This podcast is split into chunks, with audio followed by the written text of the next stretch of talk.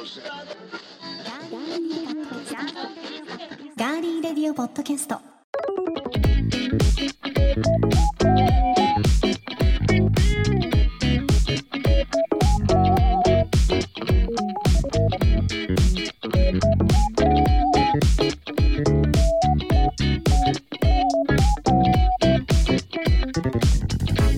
皆さんこんにちは。10月11日火曜日いかがお過ごしでしょうか？今週も名古屋のスタジオからお送りしていきます。ガーリーレディオポッドキャスト。お相手は私高田沙織です。えそして私高田23週間左の喋るところに当たる前の方に口内炎ができていてとっても痛いんですがこの方口内炎ができたことあると思うのでどういうふうに治していたかちょっと聞いてみたいと思います。皆さんも一緒に聞いてみましょう。どうぞ。皆さんこんにちは。ディレクターの足立です。僕は胃腸がもともと強くなくて慢性胃炎もあるので口内炎とはもう本当につかず離れずの関係なんですけど。はい。あのできると,、えー、と昔子供の頃はわけわかんなかったんで指のあのこのお腹っていう腹っていうんですか？あの指紋がついてるところ。あれでずっとこうその口内炎の部分をずっと撫でてたんですよ直によしよししてたの。ずっと治れ治れ。無理痛すぎる、はい。でそれがあまりにも痛くて、うん。治らないっていうのが分かって大人になってやめたんですけどもう今は反対側で噛むしかないんですけどやってます。反対側で噛んでいるとまた噛んじゃったりするんですよね。だからもう本当にあのもう時間薬と言いますかお気の毒にみたいな。すいません。大したアドバイスができず おお力及ばずで申し訳ありませんけど、はい、見守っております。はいありがとうございます、全く何の解決にもなりませんでしたね。お大事にしてください。そのなんかかわいそうな目で見るのやめてもらっていいですか？でもね一個だけ、う一個だけ。はい。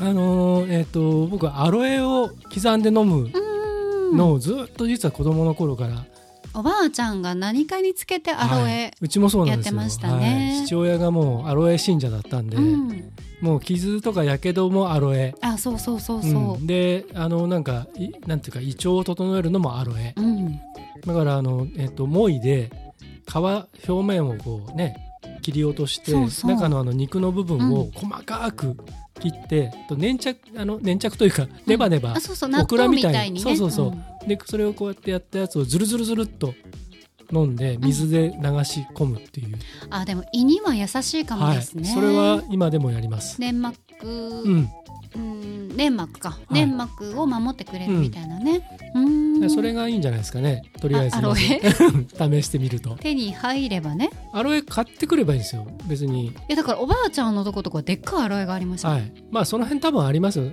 あのアロエ？持ってきちゃダメだけど。ダメでしょうね。うん。そういうのは犯罪になりますからアロエ,、うん、アロねエそんな高くないんで、うん。あれ一鉢買ってベランダマとかで、ベランダとかに置いといてでやるっていいんじゃないですか、えーはい。ちょっとやってみようと思い鑑ます。賞用とかじゃなくて、まあ普通に多分比較的お値打ちにあると思いますけどね。なるほどうね、ん。まあ口内炎では見てもらってないんですけど、はい。い、つもあのアトピーとかシュサで行く皮膚科の先生には、はい。やっぱりストレスが多大なる影響を与えてるんじゃないかということではい。帯状疱疹とか気をつけなさいよって言われました当に気をつけた方がいいですしね。うん。そうですね。だからとにかくストレスをまあ発散するかもしくはストレスのない世界にメタバースですよ。うん。メタバースするか、うんはい。うんそうですね。はい。ありがとうございます。口内炎できている皆さん頑張りましょう。はい。ではメッセージえートークテーママシーンにまつわるメッセージご紹介しましょうはい。マコロンさんからですありがとうございます。高田さん足立さんこんにちはこんにちは。総集編楽しめました。高田さんがツボにはまって何回も仕切り直しする様子はイメージと違い意外だったけどしっかり笑わせてもらいました ですよね。最近あまり笑うことのない疲れた日常だったのでなんか心が救われました。いやこういうのが本当に嬉しいんですよ、うん。ガリレディのそうですね。あるべき姿かなって思ってます、あれあれですよ。サカありがとうございます。ナクションのトーク、えっ、と、ミュージックプラストークの時のオープニングの収録の、えー NG テイクでした。ツボにはまったやつねたまにやりますよね、二人とも何かのツボにはまると、ええ。ずっとはい。進めなく、あと実はもう一個めちゃくちゃ面白いあの、えー、と壺にはまりまくってるやつがあるんで、うん。それまた幸田さんに相談して出していいよって言ったら なんかの時に出すかもしれません。わかりまこした。れダメって言われるかもしれません。相談してくださいね。はいしますちゃんと。お願いします。はい。でこんな風に、えー僕の日常に役立ち活力を与えてくれています。これからもよろしくお願いしますというメッセージえそして佐藤くんさんから、はい。えートークテーママシーンフェス2022 ねえねえどこからが浮気だと思う？改めて聞くとお二人の答えの内容が違いますね。うん。足立さんは自身が対象。沙織さんはお相手が対象。自分の知り合いの女性の浮気事情とか大変興味深くて地下で深掘りしたいですね。なるほど。深掘ってください。はい、はい。足立さんのんやつ深掘っていいですよ佐藤くん。さんメールで深掘ってください。私が読みますんでね。よろしくお願いします。で続いてただしさんからです。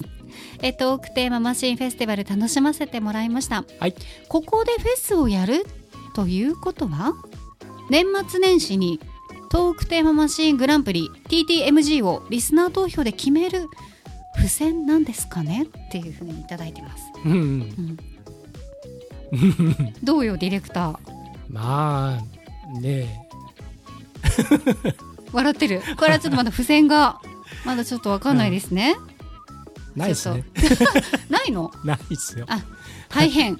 大変っつうかそれ面白いかなっていう。ああ、はむしろ新しいものをどんどんアップデートしていった方がいいんじゃないかな、うんうんうん、うんうん。たまにこういう総集編はねあのまああってもいいかなとトークテーマ、思い。ますテーママシンフェスティバルね、はいうん。うん。うんいやでもなんかこのフェスは面白かったですね、改めて。うん。何を自分たちが喋ったかっていうのがね分かって。そうですね、うん。だからあのなんていうんですかああやって並べてみると、うん。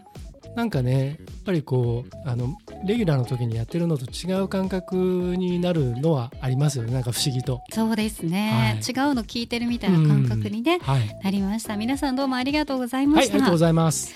番組へのメッセージは今聞いてくださっています。ガーリーレディオポッドキャストのページにメッセージフォームがありますのでそちらから送っていただくか番組のツイッターもありますのでぜひフォローしていただいてコメントメンションダイレクトメッセージリツイートで番組に参加してください。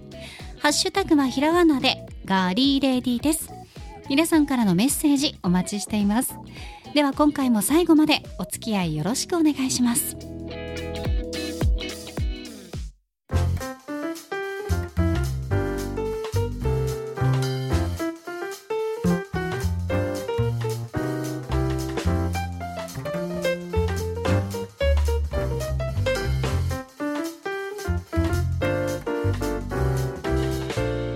名古屋のスタジオからお送りしていますガーリーレディオポッドキャスト。さあ今日は今月の10月のトークテーママシーンの日でございます。うん、どっから声出た今。スタッフさん力作のトークテーマが入ったこちらのはい、トークテーママシーンから1枚ずつ引いて2人でおしゃべりしていきます。やった。じゃんけんする、うん、あするの？一応ね、だから？はい、初めて聞く人もいるかもしれないじゃないですか。ね。はい、まず順番を決めるじゃんけんをしましょう。はい、はい。い、きます。最初はグー。じゃんけんぽい。はい、はい。えー、足立がチョキで、高田がグーで、えー、私は負けましたので。じゃあ、高田さんどっちがいいですか、先行後攻。高校でお願いいわたします。かりました。従わせていただきます。こ。れずっとやってますね。茶番。茶番。本当に茶番。これカットしてもいいですかね、次11月からは。どうかな？でも、あった方が、一応ね入りやすいのかな？まあまあまあ。聞きやすいのかもしれない勢いがつくってあそうね 僕らも。そうねはい。じゃあ一応ルーティーンで。そうですね、はいルーチンではい。ルーチンそうやめなさいそういう。ルーチンであのあれですよケミストリーの片方あれどうちどっちんじゃあ取ります。全然面白くなかった お願いしますはい。えっとじゃあこちらいきますよ。はいピンク色のものが来ました。はい。はいいきます。あなたが生きる上でのルールは？あなたが生きる上でのルールは、まあ、たくさんあるでしょう。うんまあ、うん、要するにあの自分としてこれは許せないとか、うん。あの自分に対してねうん、外せないとかっていうことですかね。うん。まあ、簡単なその例えばお風呂に入る時左足から入るとか、そういうのは癖なので、うん。そういうのとまた違いますよね。うんうんと言いながら考えてますけど。うん、そうですよね。えっ、とですね僕は、えー、とまずはえっ、と落ち込んだ時に、えーそれをうーんあんまり外に出さない、あうん、というのだけは気にしてますかね。あ、うん、うん、だからその弱音を吐かないっていうことにもなるのかもしれないんですけど、うん、ついつい、あのーまあ、今 SNS があるしスマホの登場で本当に手軽になっちゃったこともあって時にはネガティブなことも思ってますから、あのーそりゃそうですよ、うん。生きてますからね。で感じることもあるしあと怒る時もやっぱりありますので、うん、そういう時にそのどうしても誰に言うでもなくこう発信したくなってしまうというか出したくなることも正直あるんですね。だけどそれは、まあ、ちょっと前にあった幸田さんが紹介してくれたジャーナリング的なことにもなるんですけどはい、タイプっていうかこう打ってでうんとそれを即消す。あの出さずに。うん、あので下書き保存もせずに。っていうことはしますけどだから完全に誰かに伝えるっていうことはしないっていうのがまあこだわりというか、うん。うん。そこだけはずっと続けてますかね。うん、むしろその、うん、普通なんか例えば、えっと、頭にきたこととか世の中に対して思うことっていうのは最近は自分の個人のポッドキャストであのなるべく逆にそっちは話すようにしていて、消化させるように、うん、消化だったりとかあとまあ、みんなで共有してどう思う、うんみたいなね。そうい。ういうことはしますけど、うんでもポッドキャストでもう話さないこともたくさん実はあるので。話せないこともね、うん話せないこともたくさん。仕事上ね、はい。たくさんありますよね。仕事上もあるしプライベート的にうんもあるので。そういう感じですかね。まあちょっと説明になってるかどうかわかんないですけど、うん、ネガティブっていうか弱音を吐かないっていうのがルールですかね、うん。はい。小田さんいかがですか、そうです。私は一人の時間を作るですかね、はい。どんなにねうん。いろいろこう家族がいてもうん。一人の時間というのをうん。少しでも作る。例えばそれが車の中だったうり、ん。うん。お風呂でもいいですし、下手したらお手洗いとかでもいいけど、うんうん。一人になる時間はい。仕事とかでも例えば一日仕事です、うん朝早くて夜遅いです、うん。お昼休憩あります。ってなったら、まあ、車とか別の場所で一人の時間を過ごす、うん。うん、っていうのがもうルールですかね、うん。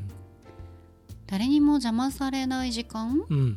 というかその自分と向き合うというと少し綺麗かもしれないですけどうん。でも分かりますよ。わかりますよね、うん。うん。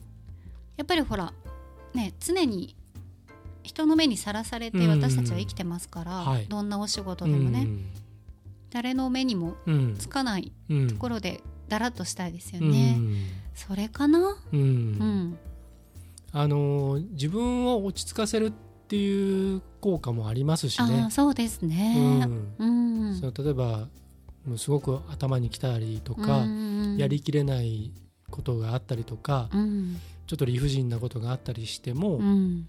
まあそれ自体解決にはならなくても少しちょっとクールダウンしてねまあ一時期ちょっとこう忘れるっていうこともあれば整理するっていうこともありますしね。うん。うん。そうですね、あといろんなこう雑音うん。からね一、人になるとね、うん、こう逃げられるじゃないけど。そうですね、ん。はい。そういうのもあったりしますね。はい。はい。わかりました。な感じです。はい。じゃあ、えー今度は幸田さんですよ。はい、じゃあはい引きますよ。はい。お願いします。これだ。うん。結構しっかり。おおお。なんでしょう。声が聞きたい。聞きたかった。と電話をかけてくれる異性顔が見たい見たかったと会いに来てくれる異性どっちがいい？うーん。うーん。どうかな？なんだこの沈黙は？あなたのあなたの私が、僕ま待ってるんですよ。私を待ってるんですね、はい。あーどっちかな？でもほら時と場合によることない、うん。顔が見たかったとか。うん。でねうん。いや今ちょっと見せられる顔じゃないうんみたいな時もあるだろうし、まあ、声が聞きたかった聞きたいなで電話をかけてくれるうん人の方が私はいいかな、うん。っていう感じですかね。でそのかけてきてくれたら、そのまあでもそれってあれですよね。そのかけてかけてくる側とか、うん。会いに来る側が例えばちょっと寂しかったりとかちょっとなんかこう、うん、なんか辛いことがあったりとか、うん。でだから来るわけじゃないですか。うん。でそういうのってどうです？例えばこうあのいやーどそこちゃんとこうして返してあげる感じですか？いやなんか例えば電話に出られなかったりした時とかは寝てて。うん「あなんかあった？どう？うん。したの?」みたいな、うん。うん。そしたら声が聞きたかったんだ、うん。みたいなこととかはありましたけど、はいへえそうなんだ。うん。仕事頑張ってるみたいな、うんうんそんな感じですかね。もし万が一その出れる状態だったら、うんうんなんかあったの？とかは聞くようにはうん。してましたね。うん。うん。でこうまあ例えばそのいろいろこう話をしてくれて、ああその大変だったねみたいなことだったりとかした場合はなんかこうアドバイスをしてあげたりとか、そうじゃなくてもう単純に本当に思いつきで急に声が聞きたくなったっていうことってあったりするじゃないですか。かける側になった時、ああありますね。ちょっとなんかと急にあの子の声が聞きたくなったとか、うんあの人の顔が見たくなったとか、うんうん。ありますあります。いそういう感じでかかってきた時っていうのは相手はあれですかその声を聞いてあ声聞けたからもういいやって感じですか？えどうなんですかね？どうなんですかね？うん。その人になってみないとわかんないかもしれないです、ね。でも自分がかける立場になったらどうですか？自分がかける立場になったら、うん声が聞けたらそれでうんもうよしとします。ううん。ん、あ元気そうでよかったじゃあねみたいな。うんなねの少し話してね。はいはいはいうんですかうね。んどうですか？僕もどっちがいいですか？これこれですね。はい。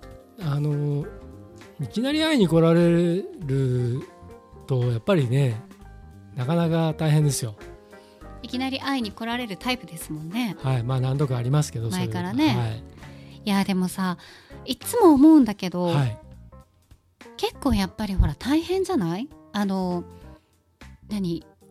イベントとかで、うんまあ、私たちの仕事もそうですけど、うんこの日ここに行けばいるぞっていうのが分かってるじゃない、うんそう、そうするうと、ん。私さんも逃げられないじゃん。はい、仕事してるわけだから。そうなんですよ。で来ちゃったってなると「はい。いやいやごめんあの仕事中だから、いうん。や終わるの待ってる」って。うん。終わるの待ってるって。で苦笑いするっていう。いや待たれてもって多分言いそうですけど、いうんや長くなるからみたいな、うん。撤収とかあるし長くなるからって言っても、はい、待ってるって言うんでしょ？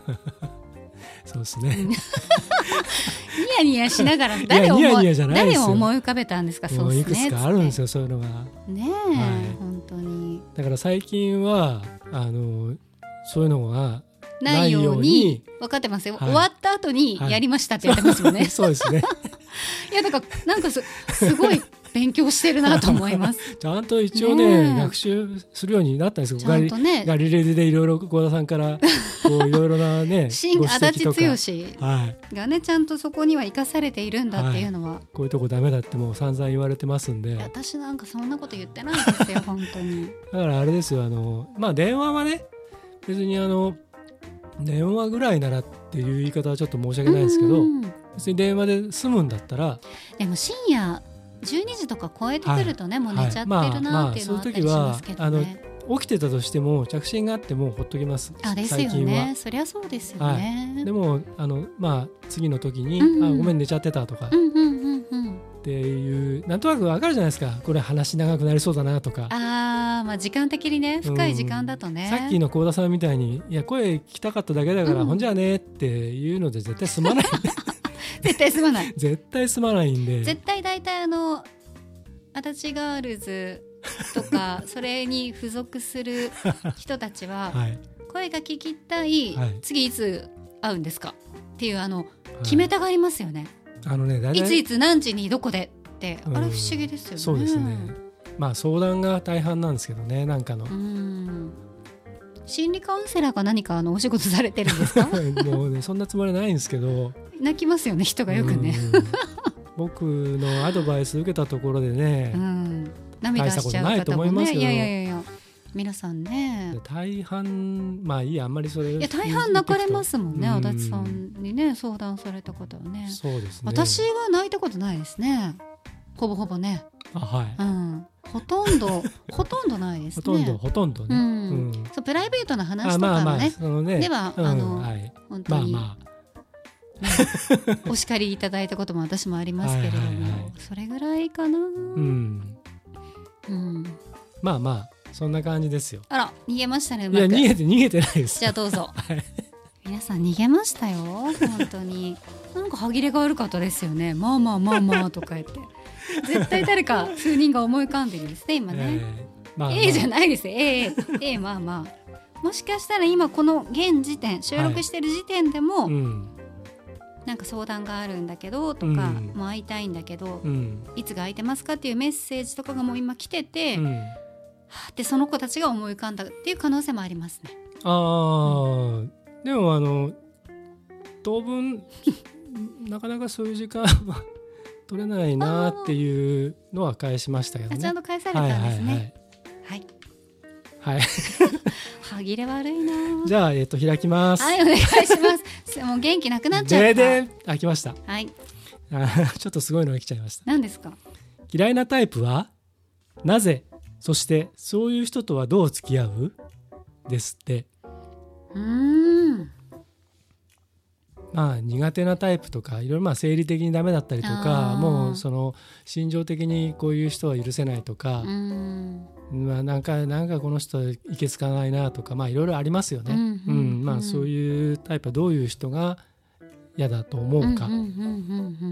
でもしそういう人とどうしても付き合わなきゃいけなかったりとか、うん。付き合うっていうのは別にその恋愛とかそういうんじゃなくて、仕事上だったり、うん。ご近所付き合いだったりとか、うんうんうん。いろんな部分でねうん。接しなきゃいけないと。はいいうような場合に、えーどういうふうに付き合うかとかあしらうかとかっていうことですね。結構ねスタッフさんもいろいろあったのかな最近ね どうですかね。どうですか足立さんは？僕は、えー、と嫌いなタイプはうんもう一つです。これはあの、えー、と仕事でもプライベートでもその恋愛関係でもあ何もうあらゆることにおいて礼節を書くやつはダメです。うーんもうあのごめんなさいありがとうとかお願いしますが言えない人はもう本当にダメです。うーうんん、それはあの恋愛関係だとしてもなんかそのもしこっちがなんかすごく惚れちゃったとしても、うん。それが出た瞬間に僕さーっと引いちゃいます。聞きましたね。うん、聞かれましたね。あはいちょっと最近のあのはい恋愛のねは最近まあ最近ではないけどまあはい。まあまあ。ああー忘れてるもんもうあ もうだから忘却の彼方に今追いやろうとしてるんですよ。なるほどねそとっても美しい方ですけう、ど もうなんかいねいじゃないですか。思い出したくないんだから。いろんなことがねはい。あったと本当に私は伺ってますはいはいはいうん、だからもう仕事上においても例えばそのまあいわゆる受注とか発注とかっていう関係の中で、もう本当にもう割り切ってその金銭のやり取りがあってもうそれで成立しているものであれば、まあ、別にそんなことにいちいち目くじらも立てずにもうドライにやってっちゃうこともあるんですけどまあそういう長い付き合いの中でこれはいいじゃんみたいなうん。そういうなんか慣れ合い的なことが出た瞬間にさっともう撤収、まあ、無理ですって 感じだしあの多少こうなんていうか別にお金が発生するしないにかかわらずちゃんとこうお互いねちゃんとこう尊重し合って感謝の気持ちとかがそこにあったりとか前も話しましたけど何かその今回は出せないけど次になんかつなげるよとかうん。活かせるよとかっていう風になってくればあのこっちも気持ちよく応じることもできますしっていう感じですかね。それがあるかないか気持ちがあるかないかだからどう付き合うかっていう部分はあこの人気持ちないなと思ったらもう切っちゃう。うん、たとえどんなに世話になろうと何しようと。ああそういうことですね、だってまあそれはかつては世話になったかもしれないけど、うん。それがだんだんこうね慣れ合いになってきてだんだんこう図に乗ってきてみたいなのが見えてきた瞬間にいやそんなつもりないですからみたいなうんうんうん。形にするか、そうじゃなくてもう本当にそのお金とかがなくても気持ちがちゃんとなるのであれば僕でできることなら、お仕事しましょうか、うん。みたいな。むしろそれがちょっと多すぎることが今まであったので 無料奉仕もたくさんしてきてしまってまあこれもいろいろあのご指摘いただいたりとかする中でもっとちゃんとねそういうことも形にしていった方がいいよっていうアドバイスもいただいたので、まあ、最近はねいろいろちょっとバランスを見ながらやっとできるように少しはなってきたかなと思いますけど、はい。まあとにかく「ごめんなさいありがとうございますお願いします」とかそういうのがなしっていうのはもう本当にダメです。はい。る？いるのか。まあいますね。うん。ん。いますね。まあそういう人は。まはい。た思い浮かびましたね。はい、小田さんいかがでしょうか、私は、まあ、異性で言うと、うん。あの仕事とかうんでも、なんかぜいつも苦手な人と大体同じような雰囲気とか顔なんですけど、はい爬虫類あ。顔しかもちっちゃい。背が低くてはい。爬虫類顔で、はい。なんか「ん?」ってしてる感じ、はい。そう。で自分が世界で一番偉いと思うあ大体そういう人って経営をしてるゼニゲバの人あか、うん。なんかどっかの、うん。まあ偉い人うんか、なんかそういう感じの人が多かったりするんですけど、うんなんかねいや無理ですよ、うん。みたいなこうね。うん。いやちょっと本当に無理なんです、うん。みたいな感じにしてしまうと、そっからのね、うん。爬虫類の人たちは必必要うにん。ね、なんていうんですかね粘着質というかあね。あはい。ああいういろんなこう嫌がらせだったりとかね、うん。そういう人の方が多かったかなっていう、うん。だから嫌いなタイプ爬虫類顔のちっちゃい人、まあ何人かいますね。いますね。そうなんですよ。そうなんです。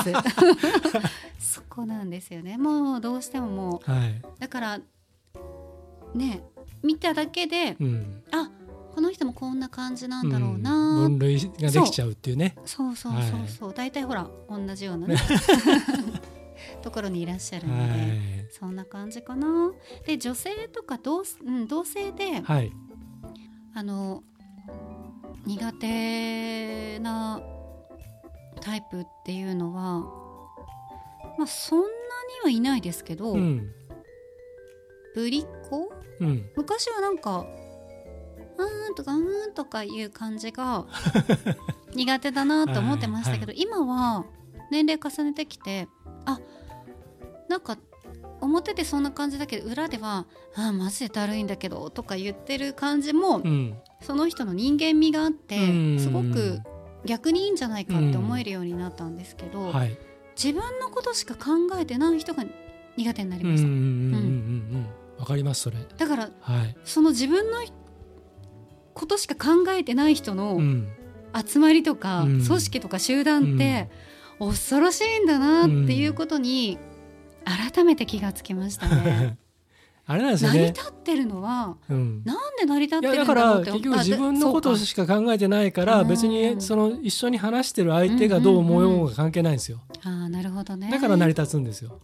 片方が受け止めちゃう人だとうん。多分成り立たないですね。あーそうだね。じゃあうん。私は多分そういう人たちとは成り立たないんだね、うん、さん受け止めちゃうところがあるしいろいろ想像ができちゃうから。全部こう受信しちゃうじゃないですか、うんそうですね。そう。うん、だからあのなんていうんですか負負のものを取り込んじゃうところがあるでしょ、楽しいも負も全部、うん。うん。でそうすると溜まってっちゃって、うん。で今度相手になんかちゃんといい風になってほしいっていう願う素直な部分で自分の中のプラスがその人に与えちゃうのでうん。自分の中には負しか残んないっていう。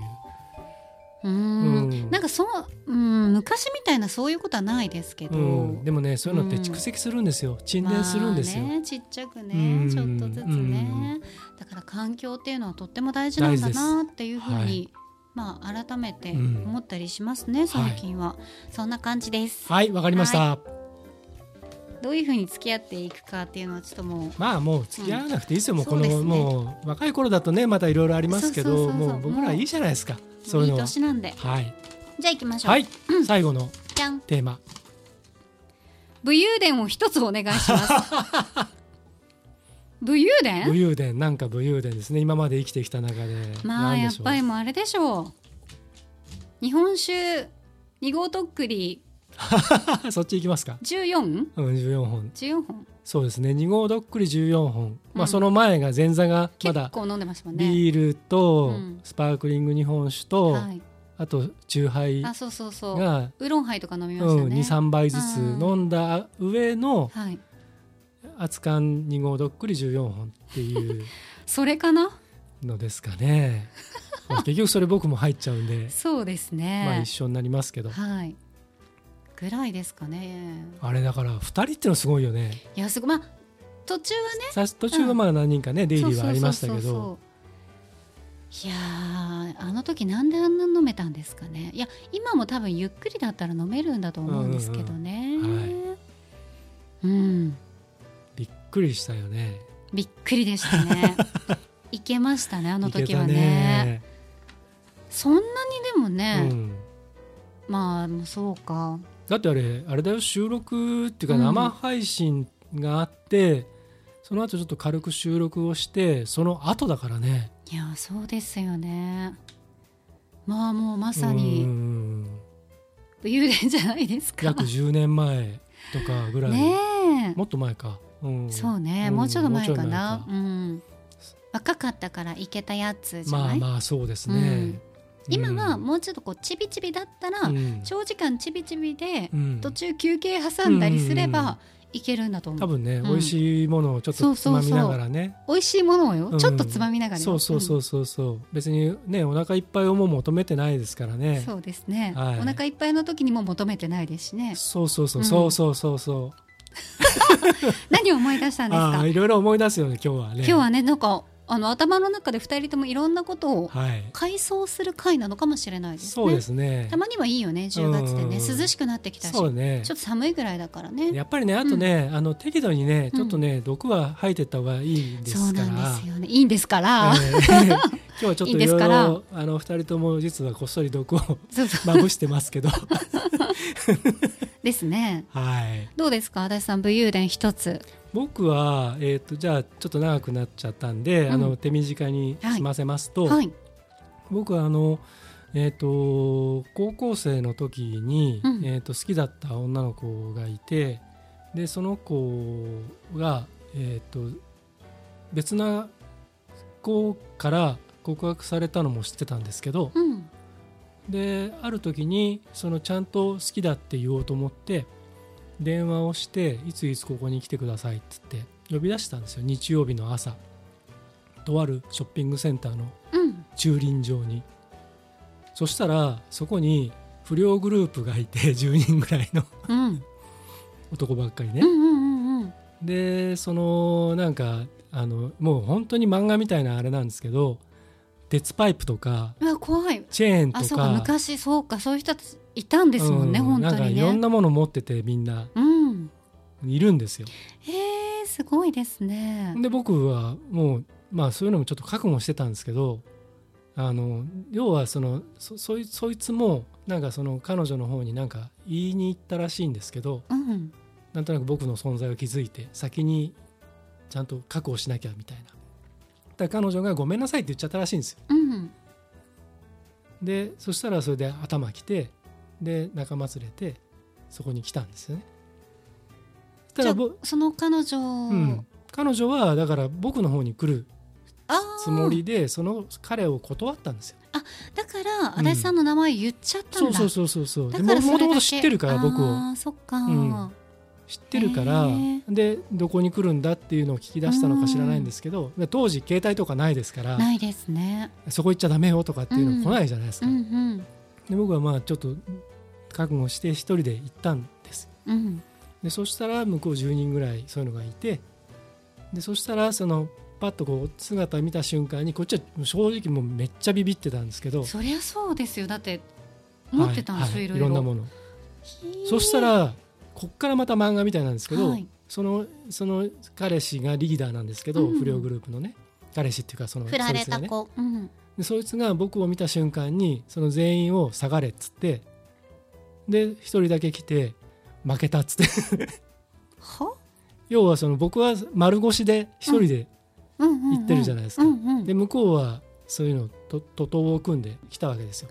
でも知らなかったんでしょいるって。んそこにいるって知らなかったんでしょ？足立さんはその10人組が。うんそうそうそう、ん。うん知らないから知らないけどでもなんとなくそのちょっと察知するじゃない気ですか。づいてはいたんですなんとなねくそういうやつらがいるっていうのはね。ねそうかだったら話はわかります、うん。そうかそうかそうそうそう。そうか。たらなんかわかんないけどあのあの子のこと頼むなって言われて。えー、映で画みたい、うん、でなんかそのプレゼントみたいなのを渡されてうん、でこれを渡してくれっつって。あ修学旅行に行った来た後でその修学旅行のお土産を、漬物漬物だった？漬物じゃないんですけど京都の漬物なんかね星の砂みたいなやつ。あ沖縄かどっか行って。あでなんかこんな瓶に入った星の砂みたいなやつを持ってきて、ー国際通りにいっぱい売ってるやつね。うん。これを渡してくれって言われて、うん。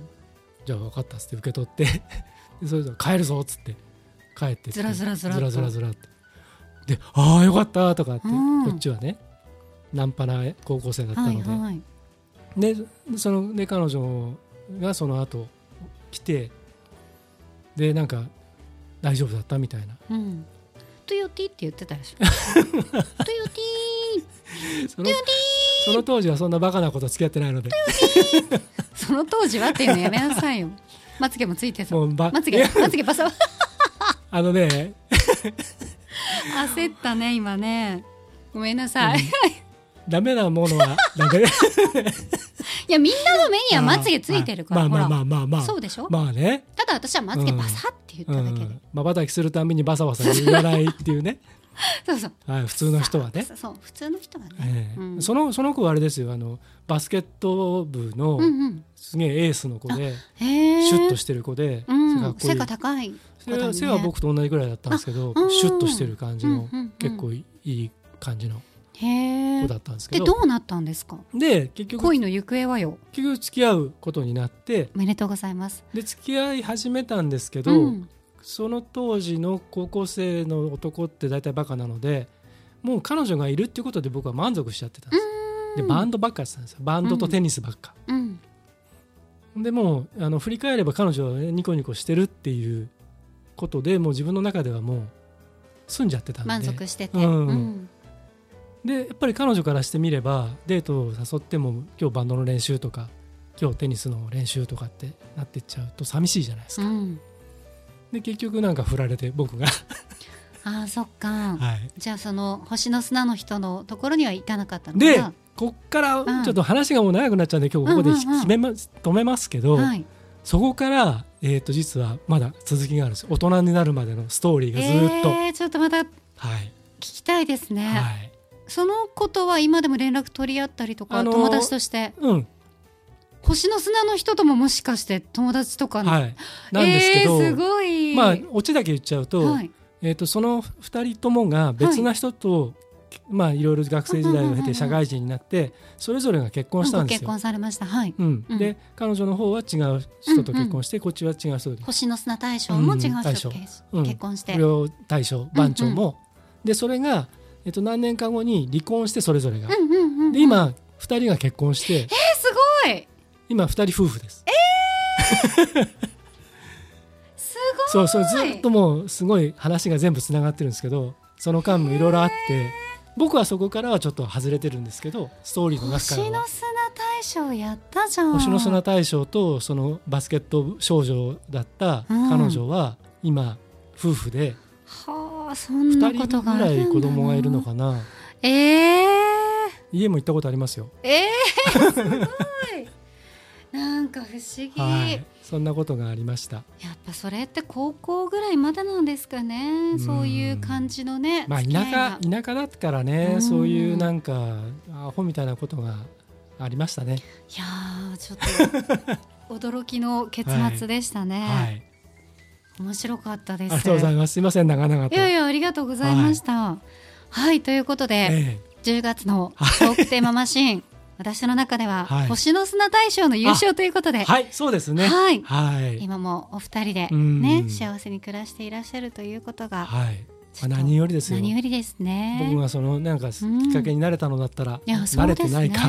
わかいやわかんないですからね、はい。うん。でもその夫婦の間では、うん。必ずうん剛さんとかね、うん。剛くんとか、うん。その名前がうん。ずっと出てくるでしょうからね。そうなんですよ。そのうん。共通の友人の女性の友人がいるんですけど、はい。同級生だった子が。その子と毎年同窓会で一緒に会うんですけど毎回その話は聞きますよ、えー、なんかすごいですね、はい、写真も見にせてもらったりとか、それが縁ですね。うん。さあ来月はどんなトークテーマがね用意されるのか楽しみにしておきたいと思いますではここで一曲お送りします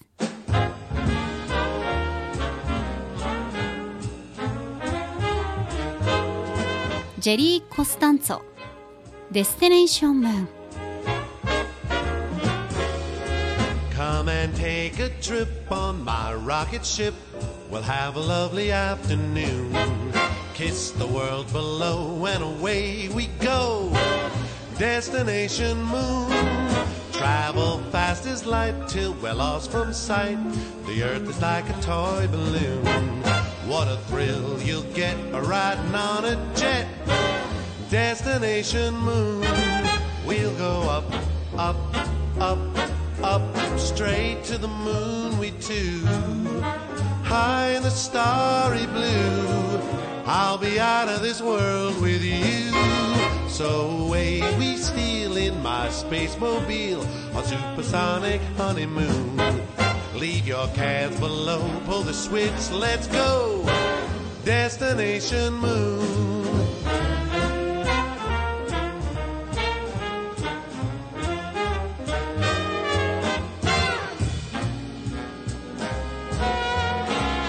Destination Moon.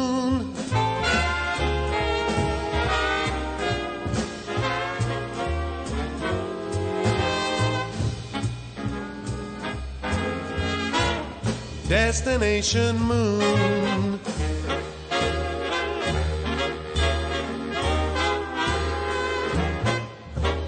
There once was a time when the colorful thing to do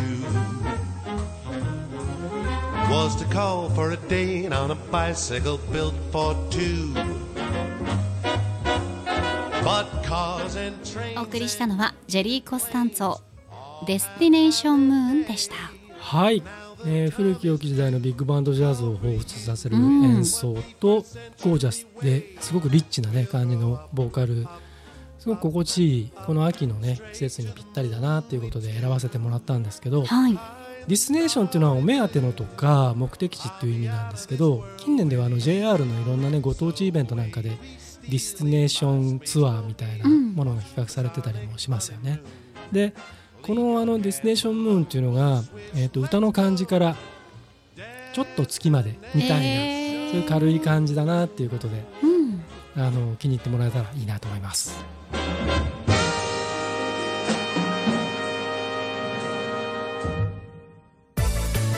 続いては今回の気になるニュース。私高田が今気になっているニュースご紹介します。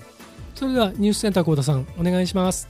はいお伝えしますエンゼルスの大谷翔平選手が球団との年俸を1年3000万ドル日本円にしておよそ43億5000万円で契約合意に達したと発表しました。以上ニュースをお伝えしました。ありがとうございました。球団と契約したいな。ということでえー補足お願いします。なんでけどういうあれで契約したい。もう何でもいいですよこの際。もういいね。ボールボーイでも何でも。いいよね、うん。そうだよね、うん。いやーすごいですね。大谷選手は本当にはい。翔平君はうん。どの番組とかでも「It's Showtime」って本当にね、うん。翔平君のショーにかけて「うん。Showtime」っていうね、ね。言い方をされてますけどはい。えー大谷翔平選手今年は2年契約の最終年になります。うん今回の合意によってシーズン後の年俸調停を回避することが決定しました、はい。えー2020年の1月には現ドジャースの外野手ベッツ選手がレッドソックスと結んだ調停権を持つ選手の最高年俸2700万ドル。うん。いやすごいよね。およそ39億1500万円を更新してはい。ダルビッシュ選手の日本選手最高年俸2500万ドル。これはあの18年のカブスの時ですけど、はいおよそ36億2500万円も超えた形となりました。はい。うん、あの大谷選手は2023年にオフの時期なんですけど、はい。FA になりますよね。なので2023年のシーズン中のトレードの可能性やこの FA 後に他の球団への移籍を含めた争奪戦というのが繰り広げられることが予想されています。はい。どうですか？足立さんこのうん。大谷選手。今ははい。1年でおよそ43億5000万円とうん。いうことですけど、はい。FA でうん。行った場合っていうのはうん。複数年になる可能性が高いらしくて。そうですね。はい。うんその総額大体、まあ、今のとこですよ。はい。もし FA で行って複数年だったらうん。3億ドルって言われてるんです。よはい。およそ435億円。うん。ともそれ以上とも言われてます、うん。まああのそのアメリカのメジャーリーグまあもそうだしあといろんなプロフットボールとかバスケとかね。バスケットとか。夢があるよねっていうのはそのそのビジネスモデルとしてその単にそのその選手としての価値だけじゃないですよね。だからそのまあそのいわゆるそのスポンサーを集めるにおいてもそうだしあとその球団の資産価値っていうかそれも含めてのねものになってくるのでうんだからその単純にそのえっ、となんていうのかな選手のその実力とか人気とかだけじゃ測れないものっていうのがあるからすごくこういう数字になってきたりはするんでしょうけれども。ねえ。まあそれにしてもうーんそのエンゼルスはね今決してそのチームとしてあの常に優勝争いができるチームじゃないのでだからなおさらじゃないですかね逆に。ああそういうことですうねん。例えばこれがヤンキースみたいなあのもうね超人気集団とかいう形だとまたちょっと違うのかなあー思いますけどね。うん。あとそのやっぱりその日本からのそういう注目とか放映権料とかいろんなことも絡んでくるでしょうしその日本企業のねスポンサーもあるし。うんでたくさんね、うん抱えてらっしゃいますよね、はい、でとともにもう大谷選手の場合はアメリカ人の心の中にももうちゃんとねあのいる形だしメディアからもすごくそのいい関係性を作れているから昔みたいに物珍しさだけじゃなくて一人の選手としてねそうですようんね、扱われているからね。うん。うんでも今足立さんがねあの話の中でうん。伝えてくださったみたいにそのエンゼルスとしてすでに球団の売却を検討していたりとか、うん。売却の時期だったり新しいオーナーの意向などもね、うん。あったりするので、まあ、今後どうなるかなっていう感じもそうですね。あるみたいですけどうね。ん、だからそのエンゼルスとすれば球団を売却するときに、うん。その大谷選手がいるかいないかで当然価値は全然違うでしょ。変わってくるし、うん、で新しいオーナーのその採択次第によってそこからさらにビジネス展開っていうのがねできる可能性もあるわけですからね、単にもうですから野球だけっていう話じゃなくなってますからね。ねえ、うん。さあ今後も活躍とともにこういったね、あのはいものもちょっと私たちにはこうかけ離れた数字ですけど、うんうん。楽しみですよね。そうですね、うん。だから日本のそのプロ野球も今いろいろね僕らがその若い頃とかあと子供の頃とかに思ってたプロ野球と今全然様変わりしているので、まあ、日本のそのスポーツそのものがもっともっとね成熟していく必要はあるんですけど、盛り上がってほしいですようね。んあのでもここへ来てまたね日本のプロ野球もだいぶ盛り上がってますからね、うんいろんな話題で。はい、いろんな話題で。いろんな話題でね、はい。はい、ということで今週の気になるニュース、エンゼルスの大谷翔平選手、1年およそ43.5億円で契約合意についてご紹介しました。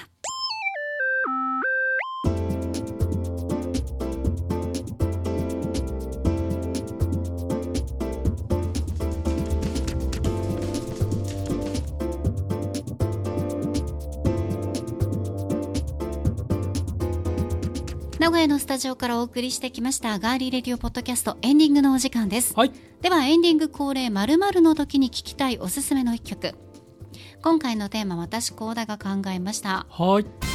今の自分に刺さるおすすめの一曲。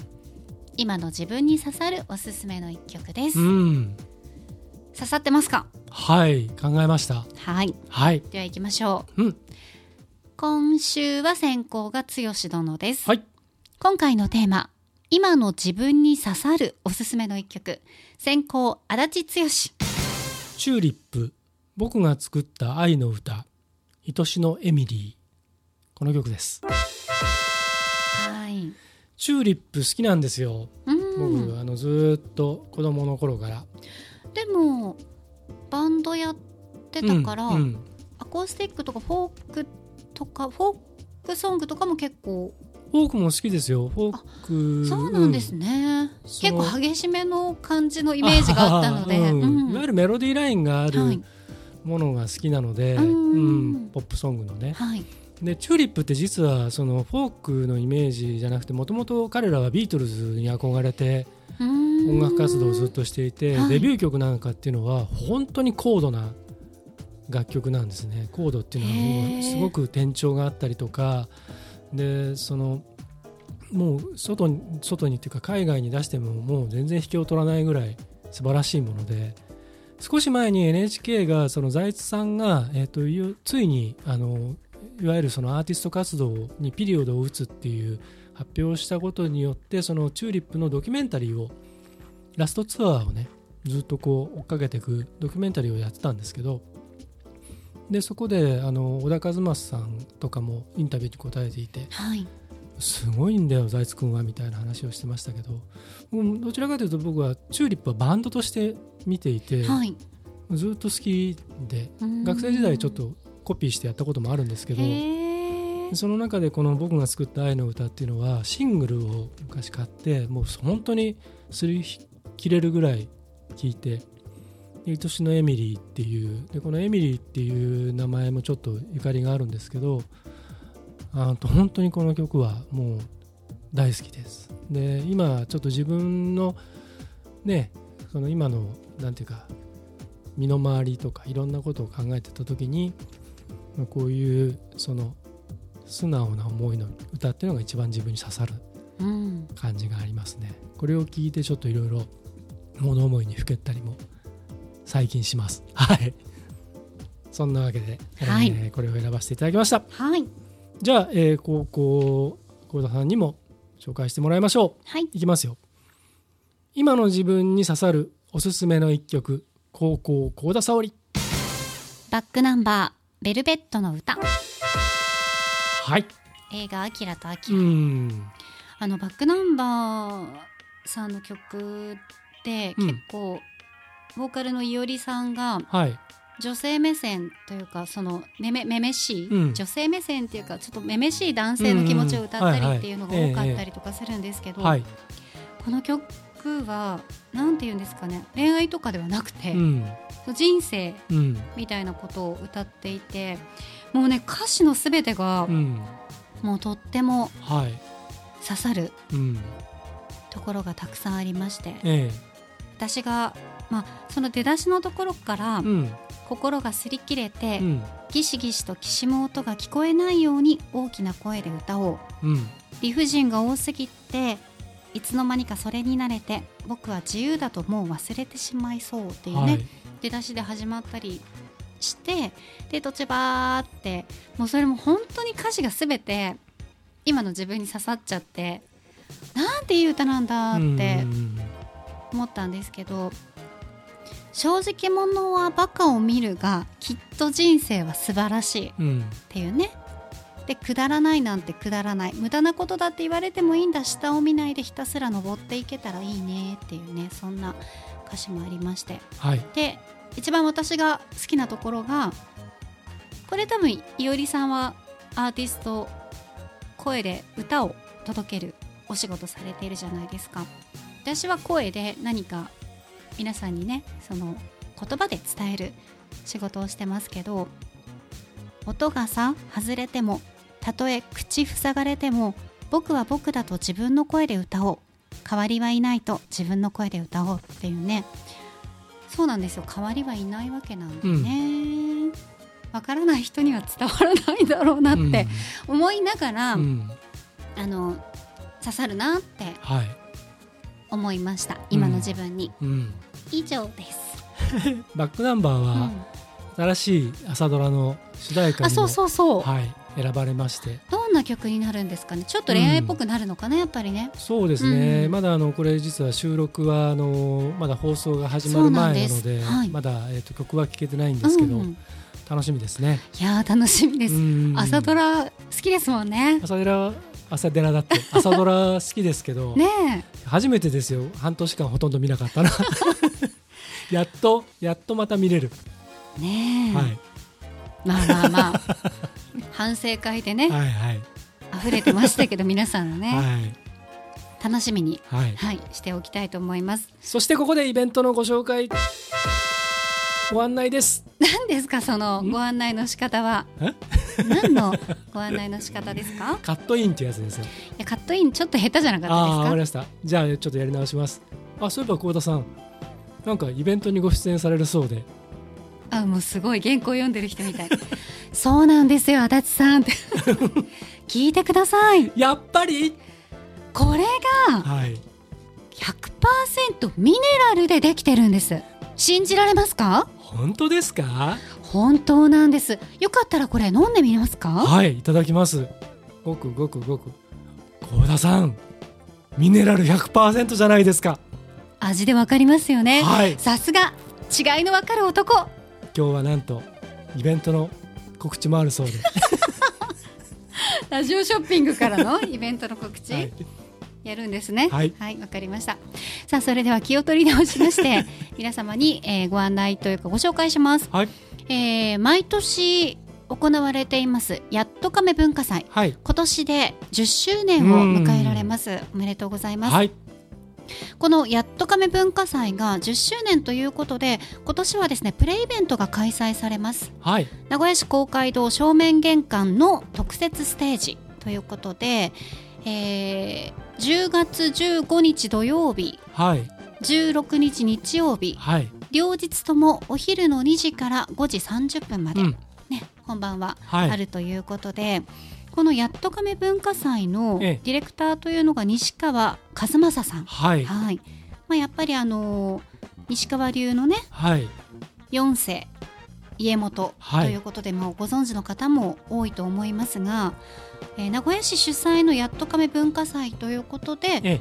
この踊りだったりとか落語だったりとかはい。私も見に行ったことあります、うんうん。エコさんが落語されていたね、ええはい。うん、のがあったりしましたけど会期のあの1週間前にえ広報ということで、ええ。え10周年迎えますよっていうのを兼ねて、伝統芸能のはい。ステージが開催されるんですが、プレイイベントってやつですね。そういうことです、そこの MC をうん私コーダが担当させていただきますので。はい、まあい。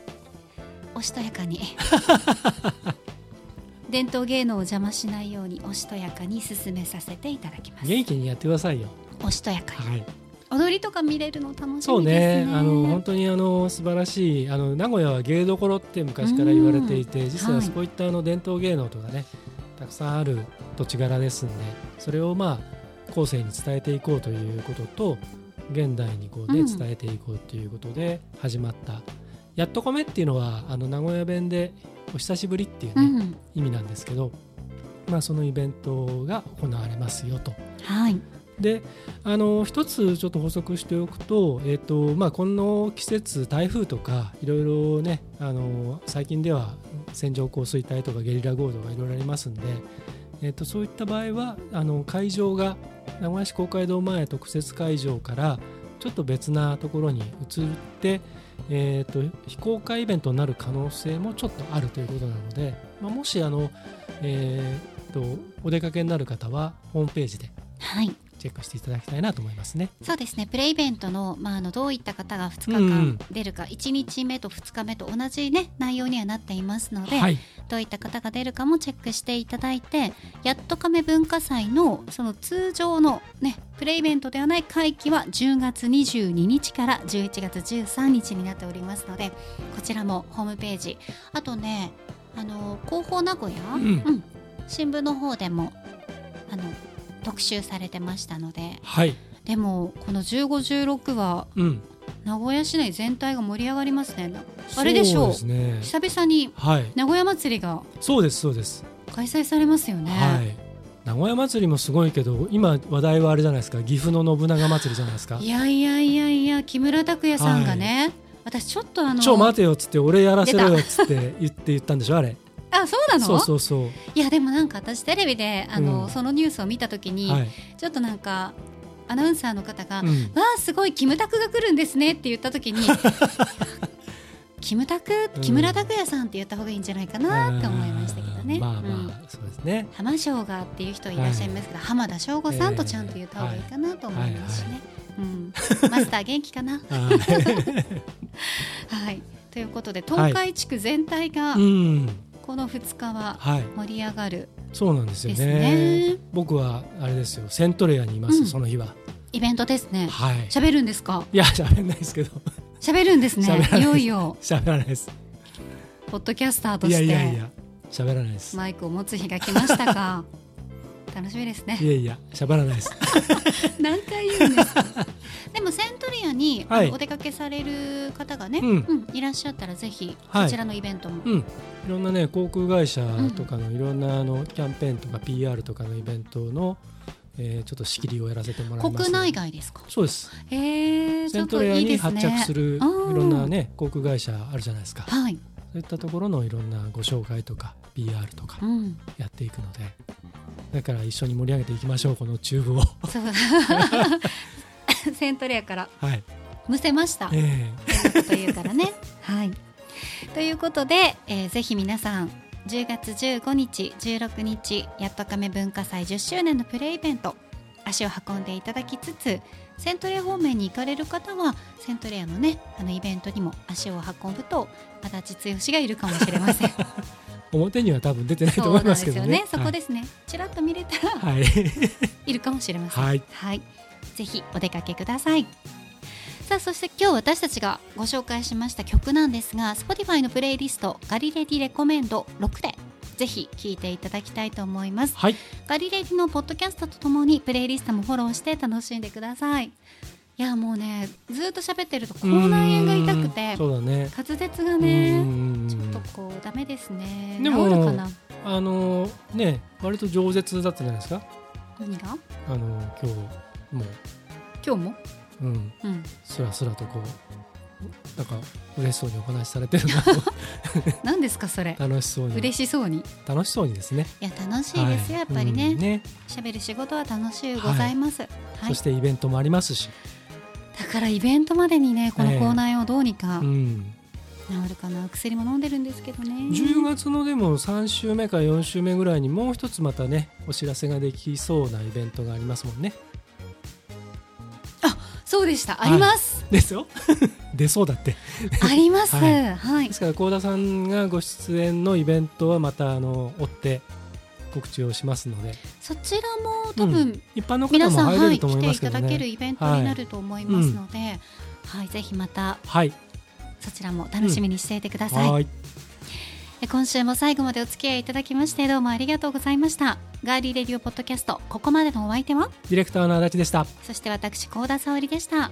では皆さん来週もお楽しみに